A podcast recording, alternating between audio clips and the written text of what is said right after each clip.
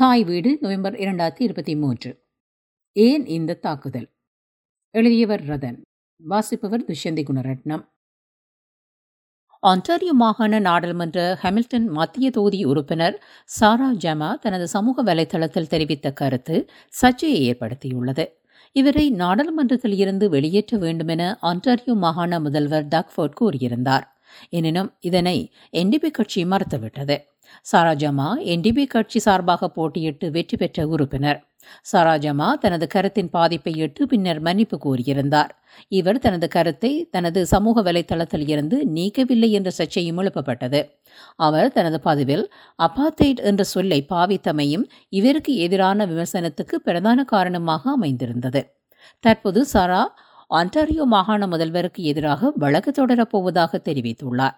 சாரா டொரண்டோவில் பிறந்த 29 வயதான உறுப்பினர். இவர் மேக்மாஸ்டர் பல்கலைக்கழகத்தில் சமூக விஞ்ஞானத்தில் பட்டம் பெற்றுள்ளார். இவர் பெற்றோர் சோமாலியாவில் பிறந்த கனேடியர்கள் ஆவர். இவரை போன்ற ஓர் உறுப்பினரால் தங்களது சமூகம் பிரதிநிதித்துவப்படுத்தப்படவில்லை என சகல சமூகங்களும் கருதும் அளவிற்கு துணிச்சலான உறுப்பினர் இவர். கடந்த ஒரு வாரமாக கனேடிய ஊடகங்களில் பல்வேறுபட்ட கருத்துக்கள் உலா வருகின்றன.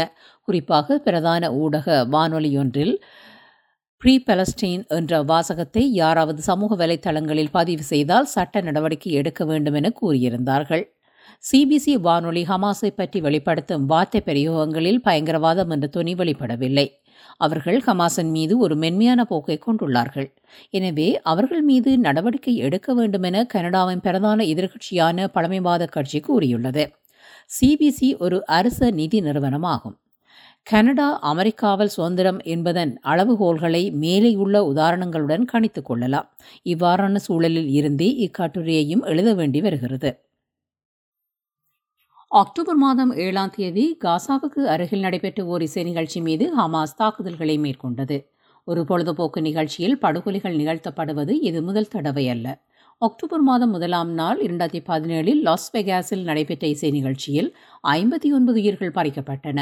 527 மனிதர்கள் காயமடைந்தனர். Stephen Paddock massacres 59 in deadliest. 2015 நவம்பர் 13 பாரிஸில் நடைபெற்ற இசை நிகழ்ச்சியில் 99 மனிதர்கள் கொல்லப்பட்டனர். Terrorist kills 99 at Eagles of Death Metal concert in Paris. Orlando புளோரிடாவில் ஜூன் 12 2016 நடைபெற்ற இசை நிகழ்ச்சியில் 49 மனிதர்கள் கொல்லப்பட்டனர். 49 people massacred in Orlando gay nightclub shooting. May 2017 Manchester, இங்கிலாந்தில் இசை விழாவின் போது 22 மனிதர்கள் கொல்லப்பட்டனர். Suicide bomber kills 22 at Ariana Grande concert. இவை சில உதாரணங்கள். ஹமாஸ் ஆபரேஷன் அல்கைசா ஃப்ளட் என்ற கிளர்ச்சியை மேற்கொண்டது. இதன்போது சுமார் 250க்கு மேலான மனிதர்கள் இதுவரையில் கொல்லப்பட்டார்கள். இவற்றை விட இஸ்ரேலின் பகுதிகளின் மீதும் ஹமாஸ் தாக்குதல்களை மேற்கொண்டது. இக்கட்டுரை எழுதி கொண்டிருக்கும் பொழுதும் ஹமாஸின் தாக்குதல்கள் தொடர்கின்றன. இஸ்ரேல் காசாவின் ஒரு பிரதேசத்தில் வசிக்கும் சுமார் 10 லட்சம் மக்களை 24 மணித்தியாலங்களுக்குள் வெளியேற கட்டளையிட்டது. காசாவில் மக்கள் தஞ்சமடைந்த வைத்தியசாலை ஒன்று தாக்குதலுக்கு இலக்காகியுள்ளது. இதனை ஜிகாதிகள் செய்ததாக இஸ்ரேல் கூறியுள்ளது. இதனை மேற்கு ஊடகங்கள் ஏற்றுக்கொண்டுள்ளன. இஸ்ரேலிய பிரதமர் காசாவில் உள்ள ஹமாஸ் இயக்கத்தினரை முற்றாக அழிப்பேன் என சூளுரைத்துள்ளார். இவையெல்லாம் நீங்கள் அறிந்த விடயங்களே. 1982 லெபனானில் வாழ்ந்த பலஸ்தீன அகதிகள் இருந்த சாட்டிலா, சாப்ரா ஆகிய முகாம்கள் மீது இஸ்ரேல் தாக்குதல்களை மேற்கொண்டது. 328 பலஸ்தீனர்கள் கொல்லப்பட்டனர். 991 பலஸ்தீனர்கள் காணாமல் போய்விட்டனர். லெபனானின் கிறிஸ்டின் பலஸ்டீன்ஸ் பார்ட்டி உடன் இணைந்து இக்கொலைகள் இஸ்ரேல் மேற்கொண்டது. எனினும் 2000 தெற்கு லெபனானில் இருந்து இஸ்ரேல் வெளியேறியது. இந்த படைப்பினையை இஸ்ரேல் கவனத்தில் கொண்டு மிகவும் புத்திசாதுரியமாக அரசியல் நகர்வுகளை மேற்கொண்டது. உறுதிப்படுத்தப்படாத தரவுகளின் அடிப்படையில் 1948 31,786 சதுர கிலோமீட்டரில் இருந்த பலஸ்தீன நிலம் இன்று 6,020 சதுர கிலோமீட்டராக குறைந்துள்ளது. பலஸ்தீன வரைபடங்கள் இதனை உறுதிப்படுத்துகின்றன. முதலாவது எழுச்சியின் பின்னர் ஹமாஸ் அமைப்பு உருவாகிறது. அப்போது ஹமாஸ் இஸ்ரேலுக்கு ஓர் அச்சுறுத்தலாக இருக்கவில்லை. இஸ்ரேலும் ஹமாஸை ஒரு தீவிர அமைப்பாக கருதவும் இல்லை. அப்பொழுதெல்லாம் இஸ்ரேலின் கவனம் மேற்கு கரை பகுதியிலேயே இருந்தது. ஹமாஸ் முதலில் எகிப்தில் உள்ள முஸ்லிம் பிரதர்ஹூடின் ஒரு பிரிவாகவே கருதப்பட்டது. இஸ்ரேலும் அரபாத்துக்கு எதிரான ஒரு அமைப்பாகவே கருதியது. ஒரு வகையில் இப்போது இஸ்ரேல் ஹமாஸை வரவேற்றது. பிரித்தானியாவால் சுதந்திரம் பெற்று அல்லது அமைத்துக் கொடுக்கப்பட்ட இஸ்ரேல் பிரித்தானியாவின் பிரித்தாள முறையை எங்கும் பிரயோகித்தது. இது இஸ்ரேலுக்கு வெற்றியையும் பெற்றுக் கொடுத்தது. இன்று வரை பலஸ்தீனம் 2 பிரிவுகளாக 2 அரசுகளாகவே இயங்குகின்றன. இவற்றுக்குள் ஒற்றுமையும் இல்லை, இணைவும் இல்லை. ஹமாஸின் அரசியல் சாசனம் இஸ்ரேல் என்ற நாட்டை நிராகரிக்கிறது. ஆயுத போராட்டத்தின் மூலம் பலஸ்தீனம் அமைக்கப்பட வேண்டும் என தெரிவிக்கிறது. 1993 முதலாவது எழுச்சி முடிவுக்கு வருகிறது. அரபாத்தும் இட்ஷாக் ரபினும் சமாதான உடன்படிக்கையில் கையொப்பமிடுகின்றனர். இதனை ஆஸ்லோ ஒப்பந்தம் என்பார்கள். அப்போதைய அமெரிக்க அதிபர் பில் கிளின்டன் இவ்வொப்பந்தத்தின் பின்னால் செயல்பட்டிருந்தார். எனவே இவ்வொப்பந்தமானது அமெரிக்க நலன்களுக்கு அமைய இஸ்ரேலுக்கு சாதகமாக அமைக்கப்பட்டிருந்தது. அப்போது அரபு நாடுகளின் குரல்களை அமெரிக்கா செவிமடுக்கவில்லை. அரபு நாடுகள் பலஸ்தீனர்களுக்கு ஆதரவாக குரல் கொடுத்த போதும் அமெரிக்காவே தீர்மானங்களை மேற்கொண்டது. பலஸ்தீன இஸ்ரேலிய ஒப்பந்தங்கள் இஸ்ரேலுக்கு பாதகமற்றி இருக்குமாறு அமெரிக்கா உறுதிப்படுத்திக் கொள்ளும். டொனால்ட் ட்ரம்ப் அமெரிக்க ஜனாதிபதி தேர்தலில் போட்டியிட்ட போது இஸ்ரேலிய செல்வந்தர்கள் கொடுத்த நிதிக்கு கைமாறாக அல்லது அவர்களது கோரிக்கைக்கு அமைய தேர்தலில் வெற்றி பெற்ற பின்னர் ஜெருசலேத்தை இஸ்ரேலின் தலைநகராக அறிவித்தார். 1994 கைச்சாத்திடப்பட்ட பாரிஸ் ஒப்பந்தமானது பாரிஸ் புரோட்டோகால் பலஸ்தீன பிரதேசத்துக்கும் இஸ்ரேலுக்குமான ஒரு கட்டுப்பாடற்ற வணிக உறவை உறுதிப்படுத்துகிறது. ஆனாலும் இஸ்ரேல் பாதுகாப்பு காரணங்களை முன்வைத்து இதனை மிகவும் அதிகட்டுப்பாட்டுடன் கட்டுப்படுத்துகிறது. ஒஸ்லோ ஒப்பந்தத்தை மீறி மேற்கு கரை பகுதியிலும் காசாவிலும் இஸ்ரேலியர்கள் குடியேறினர். இதுவரை மேற்கு கரை பிரதேசத்தில் 164 குடியேற்றங்கள் அமைக்கப்பட்டுள்ளன. 650,000 யூதர்கள் குடியேற்றப்பட்டுள்ளனர். 1994 அவ்வாறு குடியேற்றப்பட்ட ஒரு அமெரிக்க யூத குடியேற்றவாசி ஹிமிரோன் மசூதிக்குள் சென்று 29 பலஸ்தீனர்களை படுகொலை செய்தார். 1995 மற்றொரு குடியேற்றவாசி அப்போதைய இஸ்ரேலிய பிரதமரும் ஆஸ்லோ ஒப்பந்தத்துக்கு காரணமாக இருந்தவருமான இட்ஷாக் ரபினை படுகொலை செய்தார். ஆஸ்லோ ஒப்பந்தத்தின் பின்னர் 2 ஸ்டேட் சொல்யூஷன் குறித்து பேசப்படுகிறது. ஆஸ்லோ ஒப்பந்தத்தில் யசீர் அரபாத் பலஸ்தீன பகுதிகளில் உள்ள யூத குடியிருப்புகளையும் இஸ்ரேலின் பிரதான பெரும் நிலத்தையும் இணைக்க மேம்பாலங்கள் அமைக்க அனுமதி கொடுத்தார். விளைவு, அப்போதைய இஸ்ரேலிய பிரதமர் ஏரியல் ஷாரன் மேற்குக்கரை பகுதியின் ஊடாக ஒரு அதிவேக நெடுஞ்சாலையை அமைத்தார். இன்றும் இஸ்ரேல் யூத குடியிருப்புகளை மேற்குக்கரை பகுதியில் அமைக்க இது உதவி புரிகிறது. இதன் பின்னர் ஹமாஸின் நடவடிக்கைகள் பெரும் மாற்றம் காண்கின்றன. அதிகளவு மனித குண்டுகள் மூலம் தாக்குதல்களை மேற்கொள்கின்றனர். ஹமாஸின் தலைவர் அஹ்மத் ஜாசினை இஸ்ரேல் 2004 படுகொலை செய்கிறது. புதிய தலைவர் காலித் மெஸ்ஸால் ஈரானுடனான நெருக்கமான உறவை ஏற்படுத்துகிறார். ஆயுத வடிவமைப்பு, புதிய தாக்குதல் முறை என பல விடயங்களில் ஈரான் ஹமாஸுக்கு உதவி செய்கிறது. அரபாத்தின் மறைவின் பின்னர் பலஸ்தீன அதிபராக பதவியேற்ற முகமது அப்பாஸ் இஸ்ரேலிய பிரதமர் ஷரனுடன் சமாதான ஒப்பந்தத்தில் கையொப்பமிடுகிறார். 2006 நடைபெற்ற பலஸ்தீன அதிகார சபை தேர்தலில் 50% மேற்பட்ட ஆசனங்களை ஹமாஸ் ஆதரவு உறுப்பினர்கள் கைப்பற்றுகின்றனர். தேர்தல் முடிவுகளை பலஸ்தீன அதிகார சபை ஏற்றுக்கொள்ள மறுக்கிறது. 2006 பின்னர் ஹமாஸுக்கும் இஸ்ரேலிய இராணுவத்துக்கும் இடையில் பல தடவைகள் சண்டைகள் நடைபெற்றுள்ளன. Operation Samar Reigns June 2006, operation atom clouds October to November 2006, operation hot winter February to March 2008, operation cast lead December 2008 இருந்து ஜனவரி 2009 வரையில், operation running echo March 2012, operation pillar of cloud November 2012, operation protective edge July to August 2014, operation black belt November 2019, operation breaking down August 2022, operation shield and arrow May 2023. 2019 பலஸ்தீனர்களின் ஊர்வலம் நடைபெற்ற போது இஸ்ரேலிய இராணுவம் 200 பலஸ்தீனர்களை கொன்றது. 2006 ஹமாஸின் தேர்தல் வெற்றியின் பின்னர் ஹமாஸிற்கும் முகமது அபாஸிற்கும் இடையில் முரண்பாடுகள் ஏற்படுகின்றன. மத்திய கிழக்கு நாடுகளின் மத்தியஸ்தமும் இவர்களிடையே ஓர் இணக்கத்தை ஏற்படுத்தவில்லை. மேற்கு கரைக்கும் காசாவுக்கும் இடையில் போர்கள் நடைபெற்றன. மேற்கு கரை பிரதேசமும் காசாவும் பலஸ்தீனர்களில் வாழும் பிரதேசங்கள். ஆனால் இவ்விரு பிரதேசங்களுக்கும் இடையில் இஸ்ரேல் இருப்பதனால் இவ்விரு பிரதேசங்களும் 2 நாடுகள் போலவே இயங்குகின்றன. காசா தொடர்ச்சியாக இஸ்ரேலினாலும் அமெரிக்கா போன்ற நாடுகளாலும் புறக்கணிக்கப்படுகிறது. மேற்கு கரை பிரதேசத்துக்கு கிடைக்கும் பொருளாதார லாபங்கள், நலன்கள் காசாவிற்கு கிடைப்பதில்லை. 2004 இஸ்ரேலிய இராணுவ அதிகாரி ஜோரா ஏலாண்ட் காசாவை ஹியூஜ் கன்சன்ட்ரேஷன் கேம்ப் என குறிப்பிட்டுள்ளார். 2014 ஐக்கிய நாடுகள் இவ்வாறு காசாவில் வாழும் மக்களை பற்றி குறிப்பிடுகிறது. People are literally sleeping amongst the rubble. Children have died of hypothermia. 76% காசா மக்கள் அகதி முகாமில் வசிக்கின்றனர். காசாவிற்கு கொண்டுவரப்படும் உணவுப் பொருட்கள் மற்ற பொருட்கள் அனைத்தும் இஸ்ரேலால் பரிசோதித்த பின்னரே அனுமதிக்கப்படும். அவர்கள் அனுமதித்த பொருட்களே கொண்டுவரப்படலாம். பலஸ்தீன மக்களின் வரிப்பணத்தை பலஸ்தீன அரசுக்கு கொடுப்பதையே இஸ்ரேல் கட்டுப்படுத்தியுள்ளது. காசாவில் இருந்து 100,000 காசாவாசிகள் ஒவ்வொரு நாளும் இஸ்ரேலுக்கு வேலைக்கு சென்று திரும்பி வந்து கொண்டிருந்தார்கள். இவர்கள் இவ்வாறு போய் வரும் பொழுது பல இன்னல்களை சந்தித்தனர். அப்படி இருந்தும் அவர்கள் தொடர்ந்தார்கள். இன்று இந்த எண்ணிக்கை 5000 குறைந்துவிட்டது.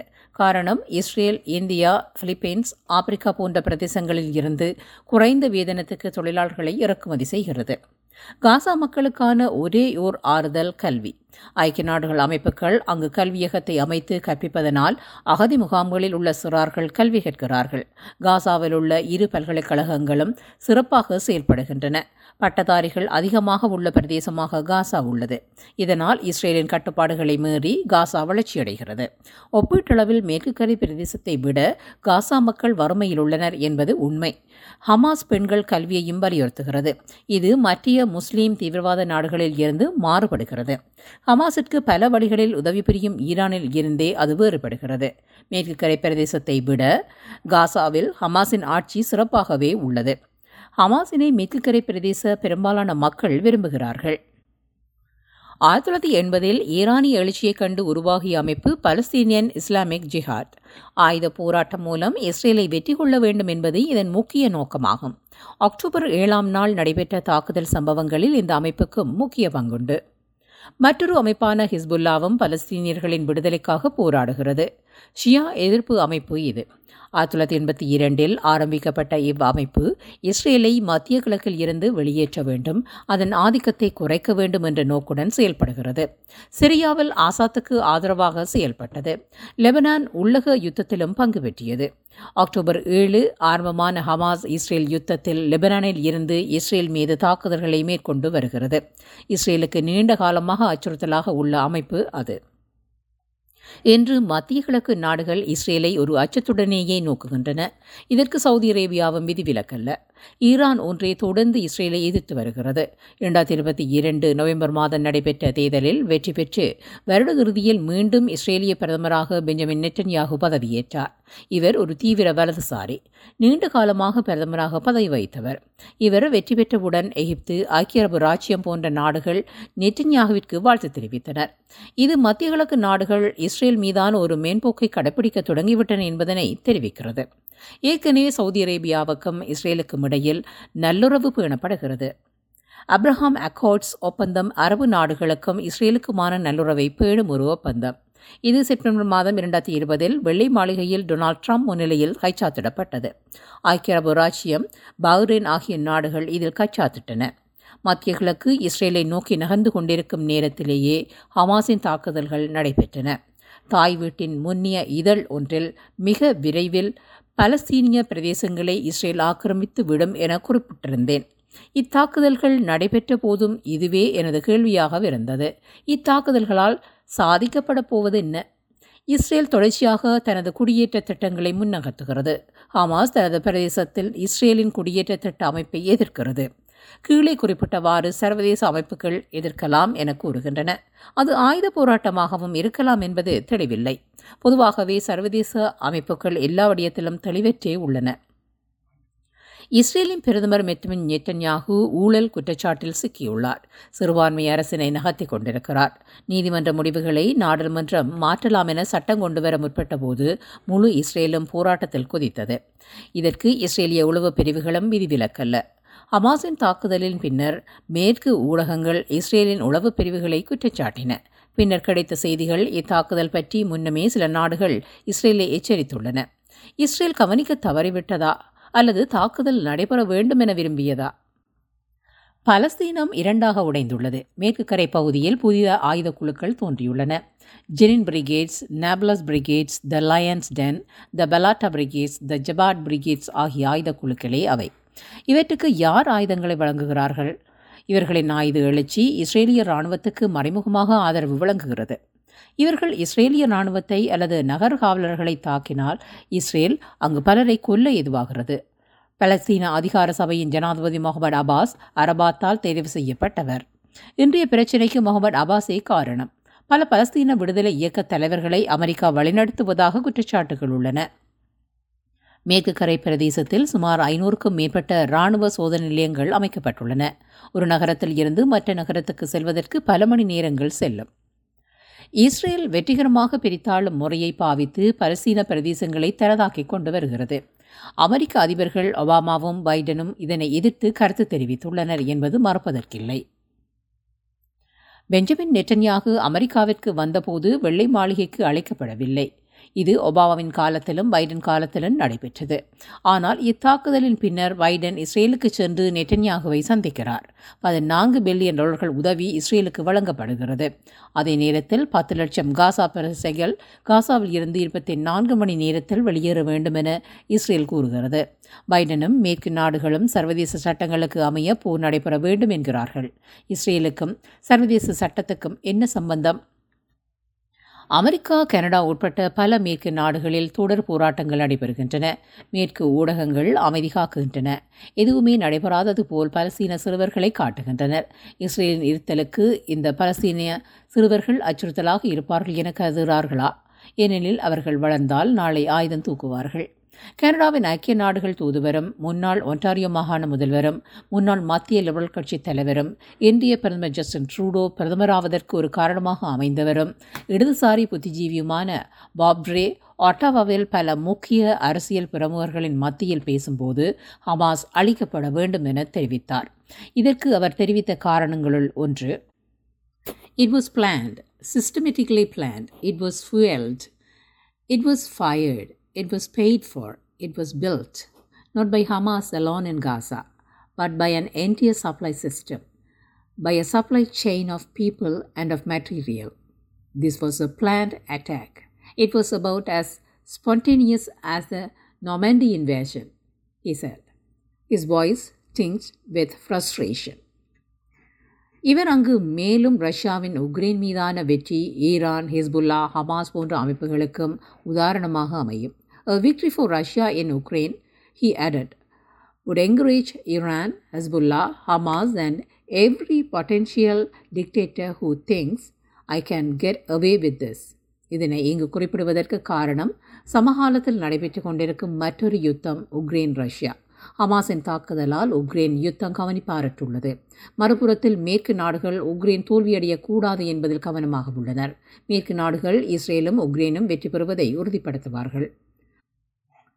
கடந்த 75 வருடங்களில் பலஸ்தீன இஸ்ரேல் யுத்தத்தில் எத்தனை தடவைகள் சமாதான ஒப்பந்தங்கள் கைச்சாத்திடப்பட்டுள்ளன?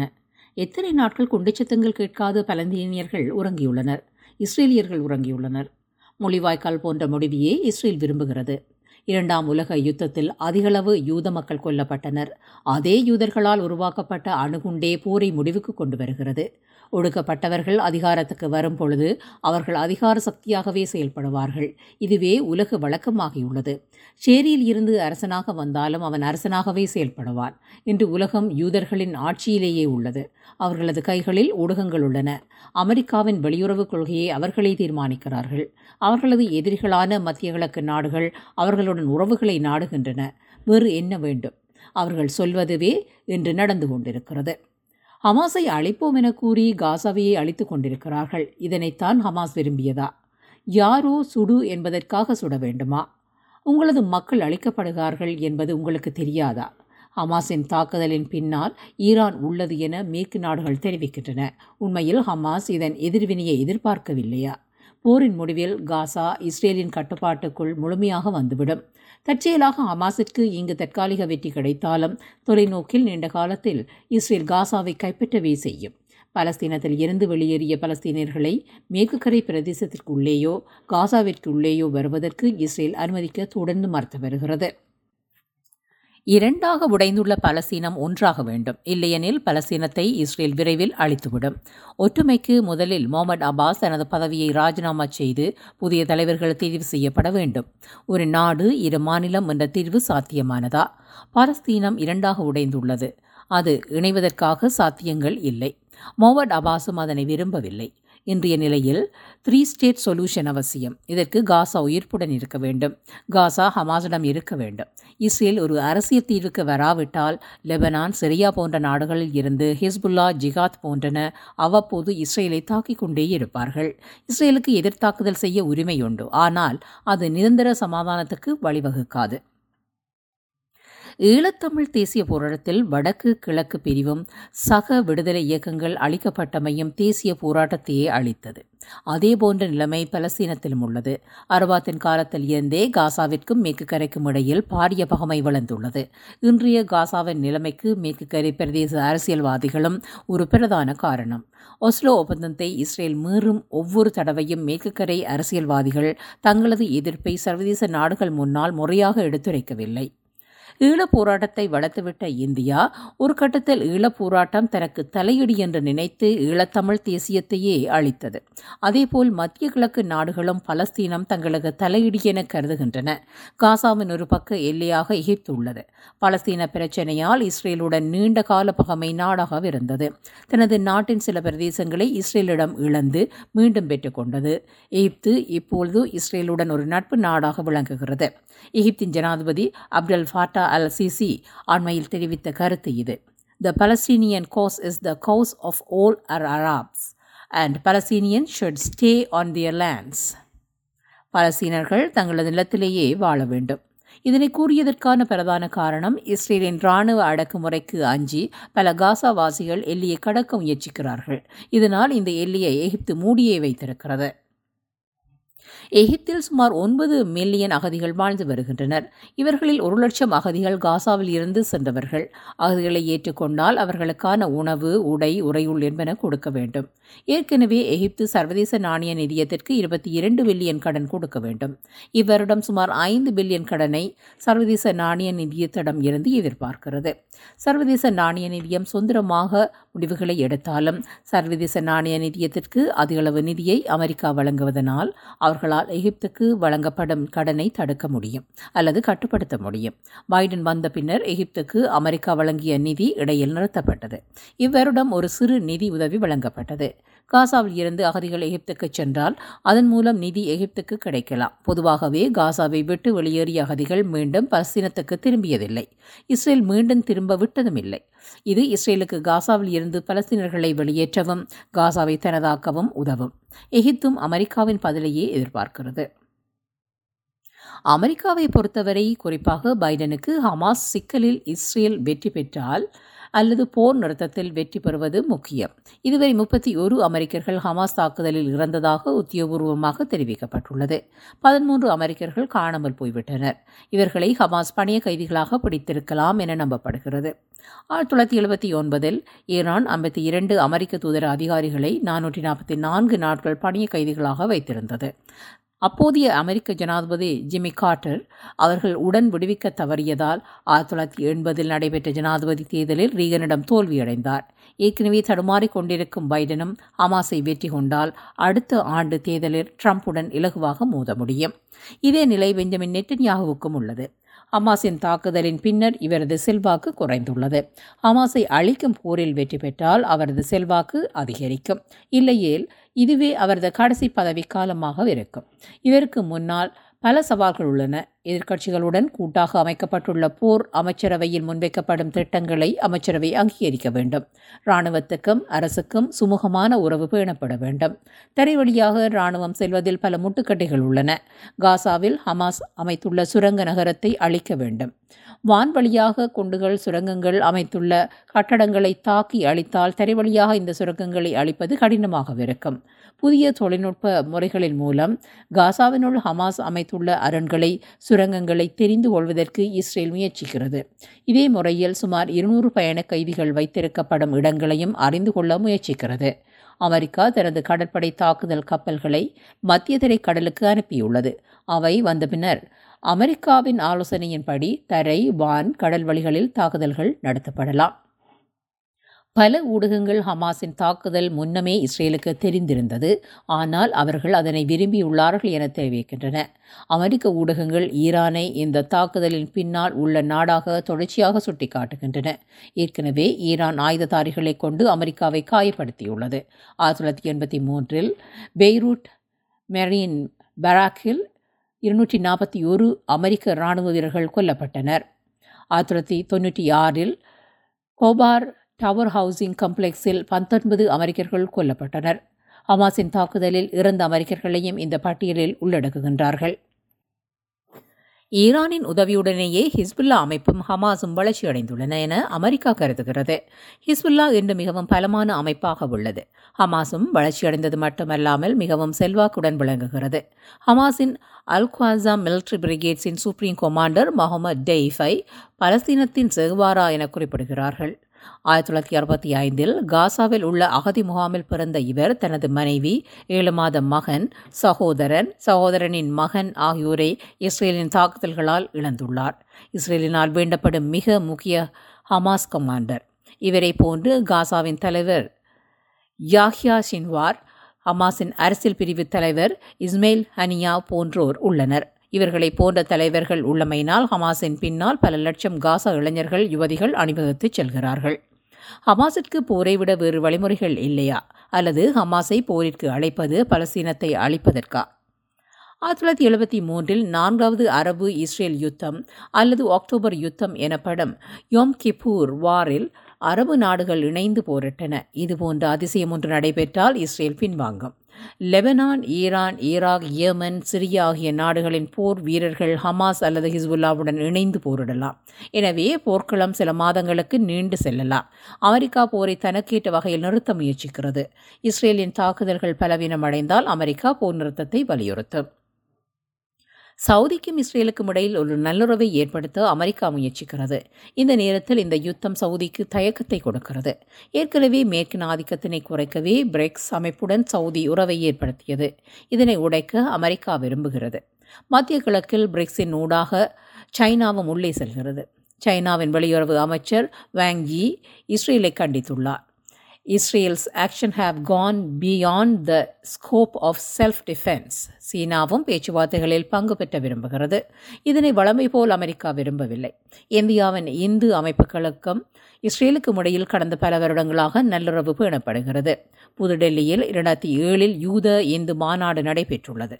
பல இந்திய அரசியல் தலைவர்கள் இஸ்ரேலில் நடைபெறும் யூத மாநாடுகளில் கலந்து கொண்டுள்ளனர். போரின் நீடிப்பு என்பது பல உலக நாடுகள் இஸ்ரேல் பலஸ்தீன யுத்தத்தில் உட்புக சந்தர்ப்பத்தை வழங்கும். ஆனால் அதுவரை நீடிக்க அமெரிக்கா விரும்பாது. எது எப்படி இருப்பினும் காசா தனது நிலத்தில் பெரும்பகுதியையும் பெருமளவு மக்களையும் போர் முடிவில் இழந்துவிடும். இப்பொழுது மீண்டும் ஒரு கேள்வி எழும், ஏன் இந்த தாக்குதல்?